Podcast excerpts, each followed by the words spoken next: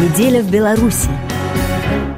Геннадий Шарипкин. Дорожные карты – самое популярное словосочетание последнего времени в белорусской экономической жизни. Но если западный пакет карт касается именно экономики, то российско-белорусский интеграционный подразумевает и политическое продолжение. По данным Министерства финансов Беларуси, по итогам текущего года ожидается рост ВВП почти на 3%. Международный валютный фонд ранее прогнозировал всего лишь 1,8%. МВФ и Евразийский банк развития говорят о замедлении экономики Беларуси также и в 2020 до 0,3%. При этом, по словам первого вице-премьера Беларуси Александра Турчина, добрая половина этого небольшого прироста – белорусский IT-сектор, получивший особый режим работы в парке высоких технологий. Беларусь не может игнорировать прогресс, призывал Турчин на Октябрьском экономическом форуме в Минске. Сегодня IT-отрасль Беларуси по вкладу ВВП стала вровень с аграрной сферой, то есть той отраслью, которая, скажем так, была традиционной исторической специализацией нашей страны. Вообще говоря откровенно, мое личное мнение таково. И выражаясь языком, который привычен местным белорусским управленцам, следующая пятилетка в нашей стране должна стать и по названию, и по духу, и по содержанию цифровой.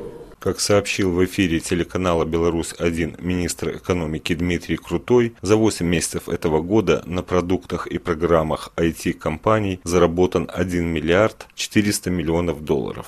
О необходимости структурных реформ в Беларуси говорят на экономических форумах лет 15. Последние годы с мнением экономистов соглашаются и чиновники, но реформы так и не начинались. Если верить вице-премьеру Турчину, то реформы наконец-то почти готовы. Правительство и Всемирный банк изучают дорожную карту по повышению эффективности экономики. Деньги на реформы, по словам вице-премьера, Беларусь пока не просит, хотя глава представительства Всемирного банка Алекс Кремер сообщил журналистам, что его организация готова финансировать трудный период перемен. Всемирный банк готов финансировать реформы в Беларуси. Во многом это будет зависеть от наличия программы Беларуси с Международным валютным фондом. У нас есть дорожная карта реформ, которую мы сможем использовать, но работа над которой еще не завершена. Сейчас банк обсуждает ее с белорусским правительством. Мы рекомендуем, а президент и правительство принимают решение. Алекс Кремер добавил, что дорожные карты учитывают ухудшение положения населения при реформировании экономики. Правительству предлагаются меры соцзащиты населения, способные смягчить последствия. Ранее чиновники, например, помощник президента Кирилл Рудый 4 года назад, говорили о неприятии реформ обществом, мол, нет запроса у народа, поэтому главе государства трудно решиться на непопулярные меры. Сейчас же, как отметил в интервью РФИ академический директор Октябрьского экономического форума, директор исследовательского центра ИПМ Александр Чубрик, сослаться на нежелание общества не получится. И похоже на то, что правительство будет вынуждено пройти по дорожным картам реформирования.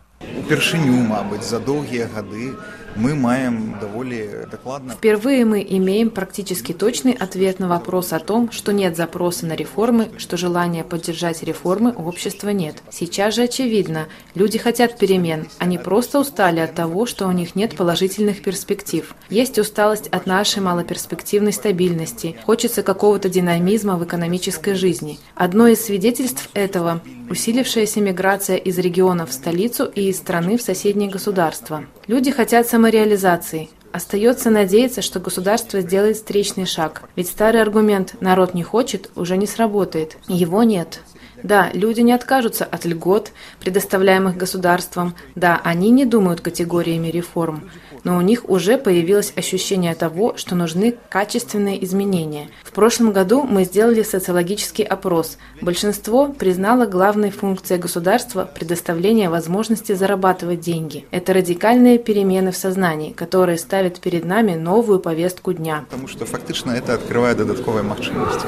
Правительство, между тем, рассматривает не только карты, разработанные с помощью Запада. К началу декабря главам Беларуси и России должен быть представлен пакет дорожных карт углубленной экономической интеграции двух стран. Содержание интеграции по-прежнему не раскрывается. Только лишь российский коммерсант со ссылкой на свои источники в Кремле сообщает, что уже согласовано 16 карт из 31. В Беларуси же глава Национального банка Павел Калаур развеивал слухи о переходе страны на российский рубль. По словам банкира, стороны в рамках создания дорожных карт всего лишь договорились гармонизировать денежно-кредитную политику. Как считает экономист Вадим Иосуп, старший аналитик финансовой компании «Альпари», переход на единую валюту пока действительно невозможен. Сейчас же даже с экономической точки зрения говорить о переходе на общую валюту с Россией сложно.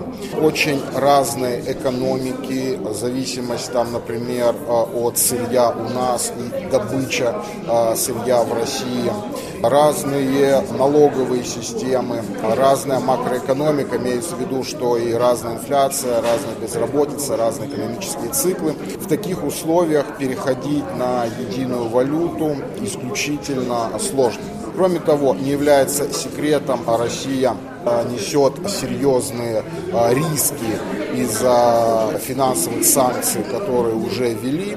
Потенциально могут быть новые финансовые санкции. И при добровольном переходе на единую валюту с Россией мы добровольно можем взять на себя вот эти экономические риски, которые, я думаю, нам не нужны. Самое тревожное для многих в Беларуси в последнем сообщении коммерсанта из Кремля заключается в предложении после экономической интеграции Россия и Беларусь займутся политической. Правда, как признает кремлевский собеседник издания, единые акты законодательства двух стран предполагают наличие наднациональных органов, которых в союзном государстве пока нет. По ним, как и по общей конституции, договориться пока не удается. Геннадий Шарипкин, РФИ, Минск.